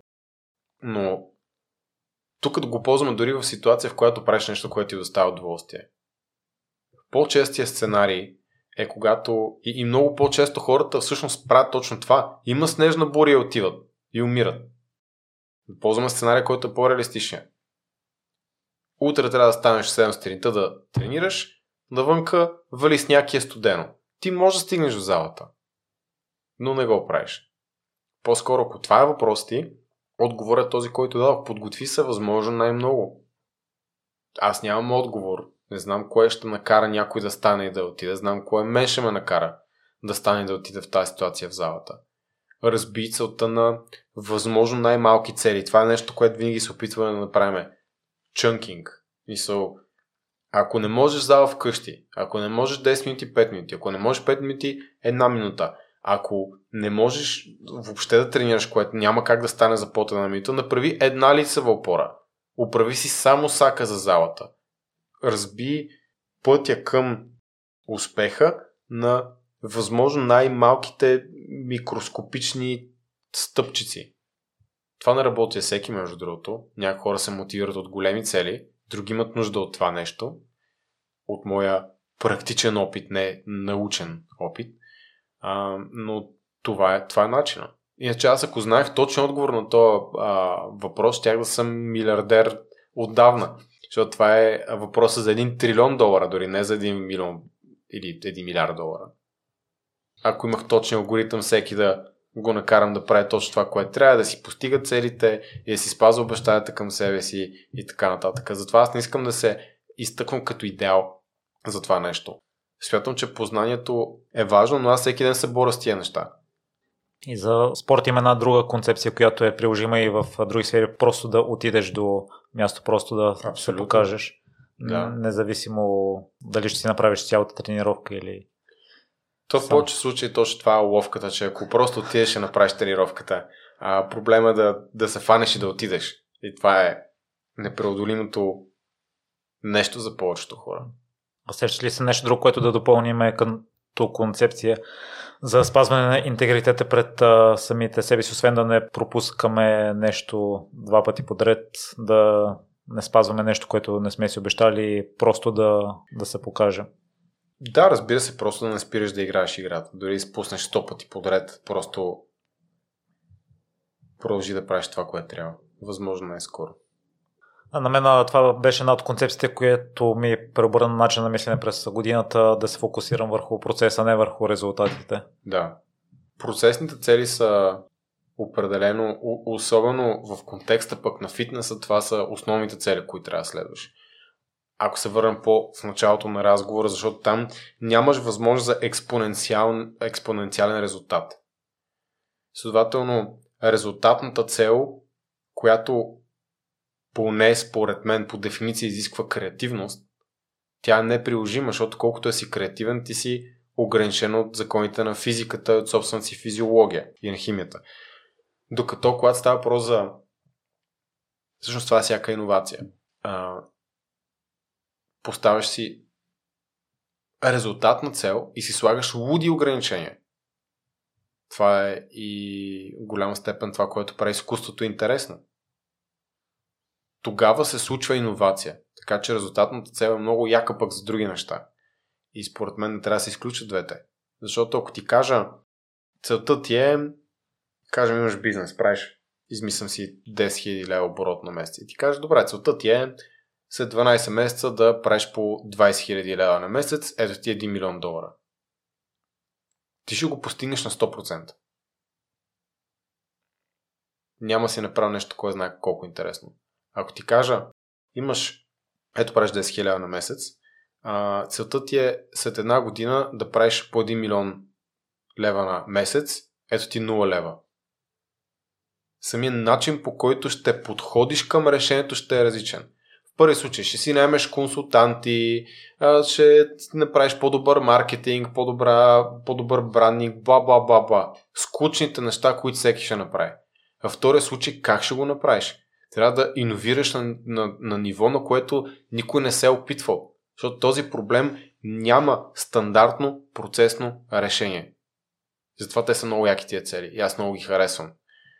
Просто не е в контекста на отново на, на, на фитнес. Защото там това е невъзможно. И там да си поставиш резултатна цел е много лоша идея. И затова казвам и казах в началото. Важно да знаеш модела на прогрес в сферата, която искаш да постигнеш промяна. Защото ако си поставиш резултатна цел, която е яка, ако търсиш експоненциален растеж, на място, на което нямаш експоненциален, експоненциална възможност за растеж, ти се провалил на старта. Това е едно тръгнеш да, да тичаш маратон си вържиш връзките на двете обувки една за друга, нали? Смисъл, просто няма как да стане. Ам, то така. А Никола, за да знаем дали сме на правилния път, да, от това, което докато се готвих за епизода, чух, че е хубаво да изпитваме удоволствие от това, което правим, да имаме доказателства за прогрес и валидация от другите, външна валидация. Та, ако сме тръгнали по грешния път, би следвало едно от нещата да липсва, да, ти, Може би това, това от... си чул от някой подкаст. Да, да, мисля, че от Джеймс е... Клиер. Но за удоволствието не съм съгласен да, дали... От, от кой извиняй? Джеймс Клиер. А, от Джеймс Клиер. Добре, аз мисля, че ние сме оказали малко се чуи, защото това е... Мисля, това е доста философски въпрос, защото а, а, първо трябва да знаеш ти, ти как го формулираш всъщност? Може да повториш? А, Нещо ми направи впечатление Според- въпрос. а, да знаем дали сме на правилния път за нас. Да. Ми, много хора проблемът е, че не знаят кой е правилният път за тях. Така че това казвам, че е философски а, проблем. И ти казваш, че човек трябва да изпитва удоволствие. Да, да има доказателства за прогрес и валидация от другите. Аз Да. да. мога да ти дам примери с бягането. Разбира се, да. Няколко години се опитвам да правя действия, усилия, ходя на при Радо или Мгм. на различни терапевти за болешките и предполагам от моето пренатоварване не отминават. И да кажем, въпреки усилията, които полагах, нямах резултат, нямах валидация, но с салсата, с бокса, получавам валидация от другите, усещам удовлетвореност. Виждам и аз ефекта от самите тренировки, от целия прогреса. В някаква степен, ако правилно съм разбрал, ти сам знаеш, че си положил грешни усилия. Защото си положил усилия да тичаш, положил си усилия да правиш рехабилитация, но не си положил усилия да се спреш да се пренатоварваш. И това е леглото, което не си оправил. И да имаш дисциплина не означава да правиш повече, повече, повече, дори когато те боли. Да имаш дисциплина означава да слушаш, когато треньорът ти каже това е достатъчно. Да имаш дисциплина се спреш, въпреки че искаш повече. А голям проблем на много хора, които наистина харесват това, което правят. Харесва им спорта, харесва им тичането, бокса, джуджицото, избери си, фитнеса. Те са по-склонни да го правят, когато не трябва. Това, което се шегуваме, че Танче, много начинаещите трябва да ги юркаме да ходят, много напреднали трябва да ги а, юркаме да спират. Да не правят прекалено много, да не си добавят цели, да не, да не е тук да отказ, да не дигат тази тяга. В смисъл, спри. Пак ти си ограничен от законите на физиката, химията, от твоята физиология, от биологията. И нямам по-бърз път от бавния там. Има едно ниво напреда, което може да постигнеш. Колкото по, повече оптимизираш, то може да е по-бързо, но няма да има експоненциалния растеж. И много често в тези неща повече усилия не носят никакъв резултат или негативен резултат. Други аспекти бизнес, твоето ментално развитие, умствено развитие и така нататък е обратното. Учиш, учиш, учиш. Вау, експоненциален растеж. Смесваш различни концепции, правиш нови неща. И не е, не е, не е хубаво да ги бъркаме двете. Трябва да знаеш кой е правилният модел на растеж, който е възможен в това, което се захванал. И къде са ограниченията.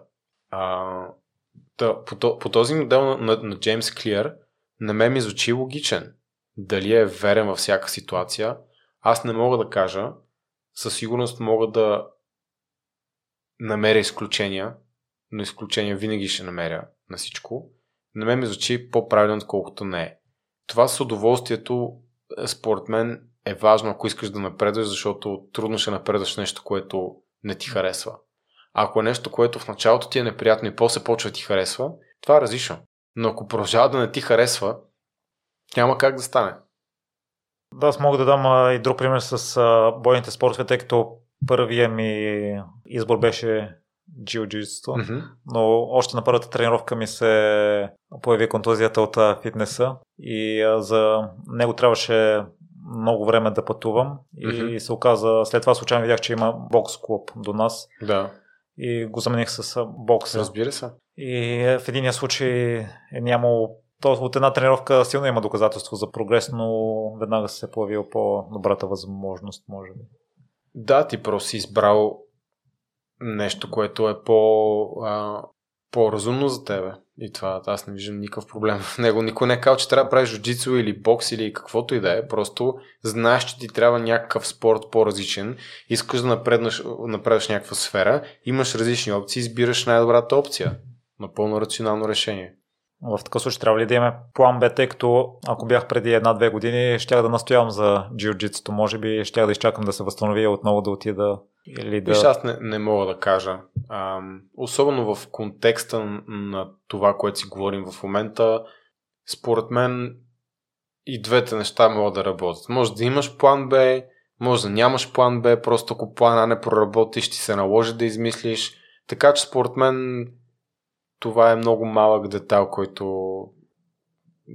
на мен ми се струва незначителен в голямата картина. Защото по-важното е да намериш спорт. Да намериш нещо, което ти харесва ти дава flow state ти дава възможност за напредък. И това, което си търсил. Пък дали е джуджицу, или бокс, или кикбокс, или салса, или шах, може да се учи с шпагатите в момента. И стойки на ръце, и палачинки, и такъв тип неща. Защо? Знаме, че Flow State изпитваш и от фитнеса. Ами, а, защото нямам предизвикателство. А, аз там не мога да напредна повече. Това е причината и, и, и джуджицу да ходех. И надявам се от пускането на този подкаст пак да ходя. така цял имам. Та така.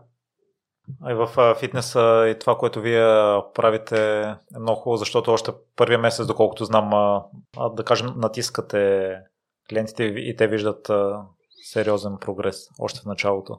Ако спазват, да.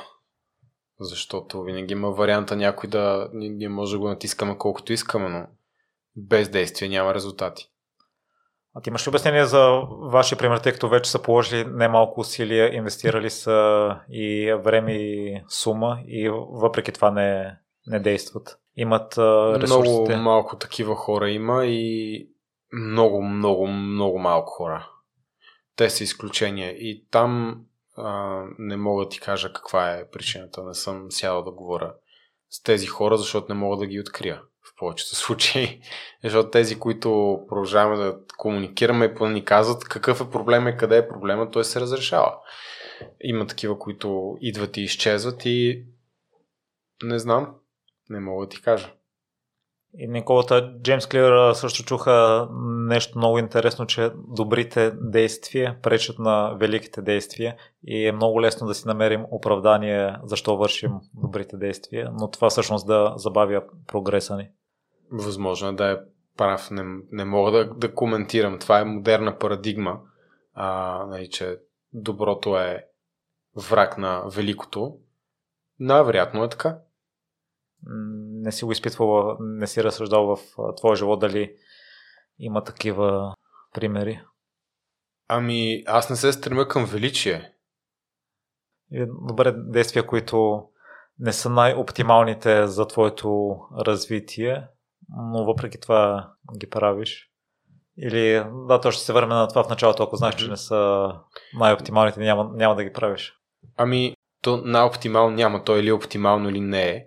А, въпросът е, ако правилно те разбирам, дали има неща, които правя на добро ниво и поради тази причина не ги правя на изключително добро тире отлично ниво. Не, аз го разбирам, а, например, с бягането и ти каза, че повечето в случая няма да доведе до резултат, но аз лесно мога да си намеря оправдание пред себе си и причина да, да продължавам допълнително. И това всъщност ще ми попречи да правя някое друго действие, което е по... Ами а, аз го разбирам така и обикновенно тази сентенция good is the enemy of great се толкова последния начин. За да се задоволяваш с просто добра работа, не с отлична работа. И за ти дам пример, може да е да отида да припомпам в залата. Да, ще свърша добра работа. Но, може би, ако имам програма, ако имам цели, които съм си записал, ако наистина вложа усилие, аз ще свърша изключителна работа и разбира се, че това ще доведе до в дългосрочен план, всяка една такава по-добра тренировка ще доведе до, до по-добър резултат. А, а, аз така разбирам този цитат и обикновено в такъв контекст се, се влага и затова казвам, че предполагам, че е вярно. Въпросът е и, и как че не се стремя към величие, имах предвид в кариерен предприемачески работен контекст, защото за мен величие е примерно да направя следващия Amazon или Facebook стартъп, който да има капитализация над 1 милиард или нещо такова. Аз не се стремя към това. Съответно, моите действия няма да отговарят на тази цел. Те не са предназначени да ме закарат там. И аз съм окей okay с това. Аз, аз не искам всъщност този живот. Откровено. Ако чрез действията, които на мен ми харесват и моят план стигна до там, това може да е окей, okay, може да не е окей, okay, не знам. Ако отида ще разбера на такова положение. Но моите действия изначално не са такива, които да ме закарат там, защото аз не искам този живот. Ако ми падне от небето, супер. Но аз знам какви жертви трябва да направя. Знам до някъде. Не знам перфектно. Предполагам какъв ще е пътя до там и на мен не ми харесва. И аз съм окей okay с това. И, и затова отговорих по този начин. Има аспекти, в които се стремя към отличие, които са, да кажем, в взаимоотношенията с жена ми, в друг различни контекст, да кажем, но има и ситуации, в които добре е достатъчно за мен. Не гони отличие.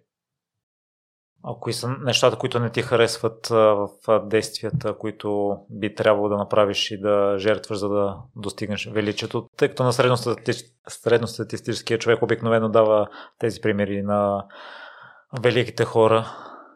Ами, достатъчно човек да прочете биографиите на, на повечето от тях и а, в контекста в момента на стартъп екосистемата, стартъп средите, трябва да си жертваш 5-6-7 години от живота. Наистина да ги жертваш. Да пренебрегнеш семейство, приятели, собственото си благополучие дори на заден план. Не е задължително, казвам това най-честия сценарий. Евентуално, за да може да постигнеш тази цел. И реално дори пак не е въобще сигурно, че стигнеш юникорн статус или нещо такова. А, и за мен има по-важни неща, като това да мога да тренирам редовно, това да имам време, което да прекара с моите близки, с приятели, социалните ми контакти. На мен не ми трябват милиарди. Сигурно ще е яко да ги имам. Божи да не е, не знам. Ти ще им станеш роб на тия пари, ако ги поримаш рязко. А, нямам потребност. Сигурно ще е много яко да имам голяма яхта и частен самолет и коли, не знам си какво, но, но нямам потребност от това в момента аз имам друга потребност, която е по лична. Разбира се, искам финансово съм по-добре а, обезпечен, както всеки иска, но за мен примерно е по-важно да направя неща, които на мен ми харесват, които аз съм създал и които знам, че други хора ще им харесат. Имам идеи, които искам да реализирам и за мен удоволствието от това да реализирам идеята е много по-голямо, отколкото да грайндя здраво по 12 час на ден, да съм стартъп, да пътувам по целия свят по конференция, трябва нон-стоп да говоря с инвеститори не знам си какво и така нататък. Това не е моята игра. А, самочувствието ти откъде идва, Никола? Защото се препознавам аз в твоите думи като да. желание, но пък при мен го има и сравнението с другите и това ми... не ми влияе не винаги. Те знам, не се сравнявам толкова с другите. Не мога да ти кажа. Може би съм уверен, че знам добре какво искам и следвам моя път. Може би това ми дава увереност. В някои ситуации, в някакъв контекст. Не, не мога да кажа. Просто имам дълбока вяра, че съм трудолюбив и целеустремен. Съм си го доказал на себе си, нали, чрез работата, която съм свършил. И вярвам, че ако е нужно, ще го приложа в какъвто контекст е необходимо. Да, се попитах за самочувствието, тъй като се припознава в твоите думи, искам да имам твоето самочувствие да. и вървя към него и да съм... Но той изглежда, че имам самочувствие, може да нямам. Много е лесно човек да създаде фасада за социалните мрежи, подкасти и така нататък, така че не ме гледай мене. Моят път може да не е твой път. Аз харесвам а, а, аналогията а, на Дейвид Гогинс с The Cookie Jar. Или това, което каза Хормози, което според мен е по-добре дефинирано. Undeniable Stack of Proof. Аз го имам за себе си. Аз съм го оценил, не другите, защото другите винаги ще кажат кой си ти, откъде си, къв си и така нататък. Определени ценности имам, определени виждания, определени вярвания. Смятам, че доколкото мога за моя кратък житейски опит и ограничен съм утвърдена личност, иден, имам утвърдена идентичност, която е устойчива, а, стремя се да е антикрехка и в контекста на антикрехкост при трудност да ставам по-силен. Това е дефиницията на антикрехкост. И това ми дава самочувствие. Не знам, наистина не, мога, не мога да ти кажа. Не е въпрос над който съм размишлял или нещо, което съм запознат. Може да се самозаблуждавам. Но това не е ли за, до някъде за предпочитане пред това някой да е смазан Аз лично бих се обзаложил, че по- по-добре човек да се надценява и да има повече самочувствие, отколкото да се подценява. Да, и имаш такъв вид и затова Да, може би оттам идва. Ако някой реши да експериментира с нещо ново, срок, който за теб не говорим от твоето виждане, не е по Мгм. теория, който е минимума от това да инвестира няколко месеца, няколко седмици, година. Зависи колко време енергия ще влага. Ако човек смята да влага половинчато усилие по 10 минути на ден, според мен въобще дори да не се хваща. Ако влагаш по един час усилие с умисъл на ден, това е доста време. Но много зависи от умението или от целта. Някакси трудно ми е да, да дефинирам а, някакъв времеви диапазон. Дори за себе си аз си поставям различни диапазони за различни цели. И с времето съм станал доста по-търпелив и осъзнавам, че живота е много кратък и не мога да направя голяма част от нещата, които ми се иска да направя. Трябва да правя жертви. И гледам да си поставям по-малко цели, но да са по-дългосрочни, защото ми е ясно, че трябва да мине повече време и да положа повече време. Даже аз самия се очудвам, а, защото е лесно да си поставиш дългосрочна цел и пак да си нетърпелив. Нали, мисля, едното не пречи на другото. Но си поставям дългосрочни цели, имам искрено спокойствие и търпение и ако стане в този диапазон, даже съм щастлив. А, а на едно рационално ниво дори осъзнавам, че най-вероятно ще стане по-бързо това, което си мисля за някои неща. А, защо така се случва, не мога да ти кажа. Може би е вече критична маса опит за някои неща и която ме направи малко по-мъдър в някакви аспекти, не, не знам. Може ли пример, в който си е разтеглил срок, крайния Да, разбира срок? се. За джуджицу имах процесна цел, между другото, която беше да тренирам по 2 до 3 пъти на седмица в продължение на 5 години.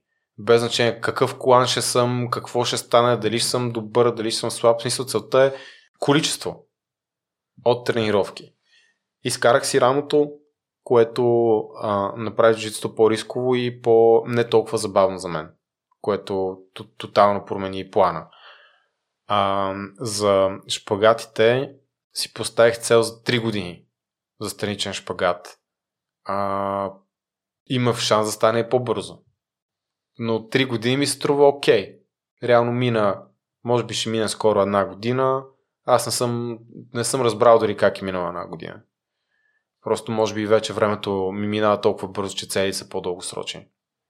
Е, на мен ми харесва и това, че имаш нови цели. Мисля, че също от Джеймс Клер а, го чух, че живот е динамичен и понякога това, което, към което сме се насочили, се промени стратегиите, които са вършили са ни вършили работа в един етап от живота, вече не вършат работа и трябва да ги преориентираме. Това също до някъде може би и мен може би ме е спирало в прогреса ми, защото с новите цели съм се опитвал да следвам старите стратегии, старите действия. Да, разбира се, това е, това е много валиден, валидно размишление. Джеймс Клир със сигурност е много по-наясно и по-опитен с тези неща, отколкото, отколкото съм аз. За мен също така, когато имаш цел, която е обвързана с... има ясен край. Като аз ще направя шпагати готово, целта е изпълнена. Не е като с фитнеса, който е безкрайна игра. Когато играш игра с край, трябва да знаеш коя е следващата игра след това. И дали имаш такава. Окей, ще отслабнеш. И? После какво? После, нали, конкретно тази игра целта е да поддържаш формата, но ще качваш мускулна маса, ще работиш върху мобилност, Ще продължиш да го правиш, се фокусираш върху нещо друго. Тоест сега имам една цел и после. Ще развия Proof Nutrition и после. Но в случая аз го разбирам, за да отслабнеш, да кажем, са ти необходими един тип действия, един тип умения, вече за да задържиш, са ти необходими друг тип действия. Умения и уменията, които са работили докато... Да, в този контекст са много сходни, а, но, но разбирам какво искаш да кажеш. За, за по-комплексни цели, което е контекста, в който Или... Джеймс Клиер говори, със сигурност а, трябва да се адаптира стратегията, разбира се, и уменията и реално а, при мен даже малко обратно, аз си поставям цели за да уча нови неща. Защото иначе стоя на едно място. И аз имам тази нужда да, да, да уча и да усещам напредъка. И когато фитнеса вече съм постигнал моят генетичен потенциал, почти, защото със сигурност мога още, но знам каква е цената, която трябва да платя и не искам да я платя. А, просто други цели. Джуджицу, окей, джуджицу, изкарах си рамото, не е също за мене. Добре, стойки на ръце, шпагати. Това като го постигна, добре, новото умение, за да учиш новите неща и новите неща. И в бизнес е също. Развихме този бизнес, окей, новия. Добре, направихме това, добре, кое е следващото. Защото ако, а, ако не се движиш напред, вървиш назад. Няма такова нещо, като стои на едно място. Защото ти можеш да стоиш на едно място, но света се движи напред с определена скорост, ти изоставаш. Тоест ти индиректно, косвено вървиш назад. Или изоставаш, така да го кажем. И това не е хубаво усещане за повечето хора. Аз сетих за друг, може би подходящ пример в Discord да сподели, че към момента има 700 човека и целта е между 1500 и 2000 да ги направите mm-hmm. през следващата година. Предполагам, че са едни действия да стигнете до 700 вече са... Да, разбира се, сега да трябваше да, да не още хора, да се поработи доста повече в аспект развитие на, на, на този сървър, на този бизнес като цяло. И динамиката и организацията на 700 човека е различна от тази на 1500 или 2000 или 5000. И на Никола, за теб какво означава high performance? Не знам. За теб? Да, да, не знам. Не съм сял да го дефинирам. Добре, тъй като това е един от подкастите, които започнах да слушам и винаги започват с такъв въпрос и всеки гост дава различен пример. И един от последните епизоди, които слушах и мисля, че съвпада с твоята идеология да правиш най-доброто, на което си способен максимално дълго време. Да, това звучи като добра дефиниция, за която мога да застана. И в връзка с това разликата между най-доброто и нашето най-добро.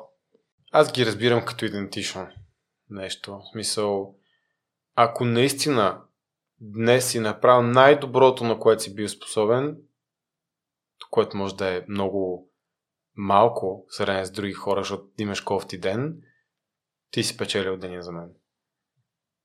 А твоята стратегия за ден, който се различава от стандартния или събудиш се и се чувстваш, че няма днес да можеш да дадеш 100% от Никола вчера? стратегиите ти за справяне с това да си окей okay с, по-малкото? Да, виждам си графика и какво има да правя. Ако има да правя много наброй малки и лесни неща, да напиша имейл, да проведа разговор и така нататък, знам, че мога да ги направя, защото не изисква нещо, кой знае какво. И може да направя тези неща. Задължително тренирам, защото това винаги, както казах, оправя всичко. А, а в дни, в които мога да си го позволя и, и, и се случва, просто казвам, днес няма да правя нищо. Отивам евентуално да тренирам или да се разходя и ще чета книга, а, ще се чуя с близки приятели, родини, ще направя нещо. И това обикновено случва уикендите понякога. Защото през седмицата дори да, а, да не е ден, има какво да правя винаги, което мога да направя и пак да, се чувствам добре. Има между другото много дни, които не са били ден в кавички и съм свършил ужасно много работа, много повече отколкото в други дни, които съм се чувствал все едно всичко е топи и така нататък. Така че и това е измамно усещане понякога. Защото зависи каква ти е аджендата в този ден. Има ли нещо, което според теб е важно да се отбележи, но сме го пропуснали като концепция, нещо, което може да промени мирогледа на слушателите и да ги провокираме да действат? М- да, да спрат подкаста и директно да скочи се направят нещо, защото мисля, че всичко се въртеше около действието и защо това трябва да е да води винаги. А, то по дефиниция води а, така или иначе. Така че ако някой си мисли, че неделя в 10 вечерта е късно да почне да тренира, не е така. Стани, направи пет лицеви опори, оправи си цака за утре, направи си план дори на хартия, утре ще направят 10 лицеви опори, 15 клека.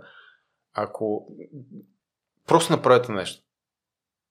Направете едно нещо, което ще ви приближи към някои от вашите цели.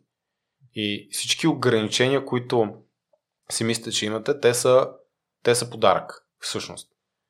Това, което си бяхме говорили в нашия подкаст, ама не помня с кого, но ставаше въпрос за изкуство, е, че всъщност ако нямаш граници и ограничения, нямаш изкуство.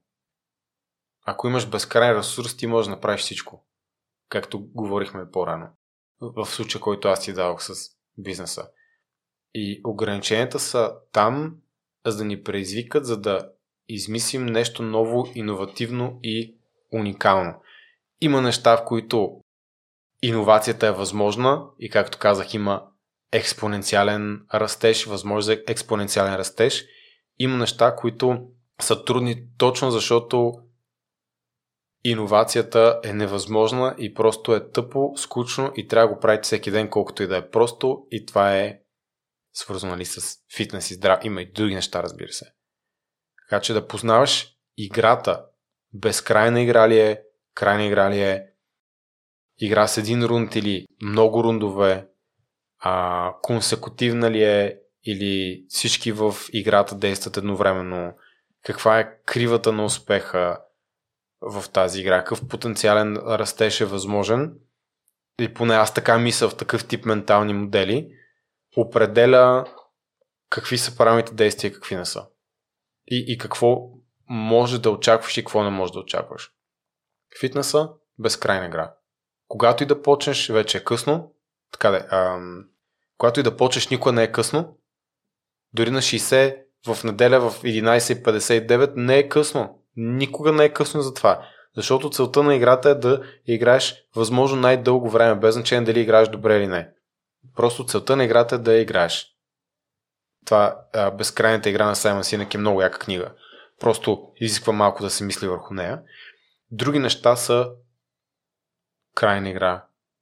А, както да е. Аз съм повлиян, защото съм учил и доста гейм теории в, в университета. Беше едно от най-интересните неща, но това е друга тема. Да, да се върнем просто на, на действието, на това човек просто да е проактивен, да, да е креативен с ресурсите, които разполагаш, защото може да мислиш за това колко нямаш пари и не знам си какво, но и какво имаш като ресурси, което често се оказа повече, отколкото хората разполагат и а, оклона към действие. Това е. И за финал, може би, отговорът ще е същия, а, но и, и двамата си говорихме, че сме спрели кофеина. Аз съм в самото начало, като аз исках от много давна да го спра, но може би нямах някакси вяра в себе си или не исках да го спирам, но може би трупейки увереност или тъй като нямам друго предизвикателство в момента, което да захвана сега, с, реших да го направя. Та, във връзка с действията, някои неща, които ги отлагаме, може да не са ни точно следващата стъпка или нещо, което ние искаме да направим като следващо. Та, ако някой слушател а, се чувства объркан малко от различните концепции, различните теории и се чуди коя да му е следващата стъпка, Никола. А, аз да кажа каква е следващата стъпка? да. Ами, много хора са в центрофугата на паралнята, както обичам да казвам, и живота просто ги мята супер бързо и нямат имат времето, но нямат навика да седнат и да помислят без да се разсейват, без да слушат други неща. Всъщност, къде искам да отида, кое е важно за мен, как изглежда живота ми след 5 години. Това е малко или много сходно с това, което казах, че а, колкото по-свързани сме с бъдещето си, аз толкова по-лесно е да правим правилните неща за нас в дългосрочен план. А, това се нарича Future Self Continuum. Всеки може да го гугълне, има поручвания върху това, нали? не си го измислям. А, научен термин. Вече колко са репликирани и валидни е друга тема, но обект на, на, на изследване. И ползвайки това, което описахме тук като модели, е лесно да разбереш какво трябва да правиш днес сега. Трудното е да го направиш. Винаги това е трудното. Затова не искам хората пак нито да мислят за ам, светец безгрешен, нито да мислят за най-добрия пример, нито да, да мислят за каквото и да е повече от един обикновен човек, който се бори с тия неща ежедневно също. Да кажем, че просто мен това ми била тема, която ми е обект на интерес достатъчно, може би заради работата с фитнеса, че да размишлявам и да си създам процеси около това нещо. Това си имам процеси около това нещо. Как изглежда моят перфектен ден след 5 години? Какви отношения искам имам с моята половинка? Каква искам да ми е работата, доколкото мога да разбера? Или какво искам да включва работата ми? Прино навън или в офис или да, да работят вкъщи. Нали? Може да облечеш характеристики. Как иска, искам да изглежда физиката ми? Какво искам да може да прави тялото ми? Разписваш си ги всички тия неща, те характеристики. Може дори да е брендъм, няма нужда да е структурирано. И почваш да се питаш, добре, този човек, който има е такива отношения със своята половинка, той как би се държал в е тези ситуации? Каква е ценностната система този човек? Какво прави всеки ден? Какво не прави? Той човек, който е в добра форма, той какво прави? Какво не прави? И започваш точно по начин, по който го писахме по-рано. Моята среда в момента подкрепя ли това аз да ставам такъв човек? Не. Моите приятели пушти пият и друст, прямо, whatever. Ми, друга среда. Първа стъпка, първо действие. Средата ми правилната ли е? Ако си по-силен от твоята среда, може да го направиш въпреки средата си. Има хора, които го правят. Аз бих казал, че съм бил по-силен от средата си за някои неща. И това ми е помогнало. Действия. Първо действаш. После тези действия стават навици. После тези навици стават ценности. Ценностите стават вече твоята идентичност. Това е процес 5-10, избери си колко години. Няма да станеш атлет утре, защото си тренирал два пъти. Няма да излезеш да тичаш и станеш Юсейн Бол. Като го правиш 5 години, имаш undeniable stack of proof, че си човек, който тренира през тези 5 години. Да, спирал съм за един месец, защото бях болен и не знам си какво, но се върнах обратно. Можеш да се наречеш тренираш човек. Можеш. Не можеш да се наречеш на третия ден. Среда, действия, мисли, навици, ценности и идентичност. И аз мерси много за поканата и може да се видим и за трети път в подкаста след, след още време, кой знае. С най-голямо удоволствие, Никола. Ти, между другото, си ми един от, ако в началото на непримиримите трябваше да избирам четирима гости, които бих записал на четири епизода и да приключа, ти си, ти си един от тези четирима. Благодаря ти много за високата оценка. И продължаваш да си в тях и имам високо мнение за теб и Стан. Благодаря. Надявам се да продължа да го оправдавам. И до момента не си спрял по никакъв начин и няма, не виждам причина да, да стане с начинът ти на мислене. Мерси много и се надявам и слушателите си взели поне едно малко нещо от този разговор.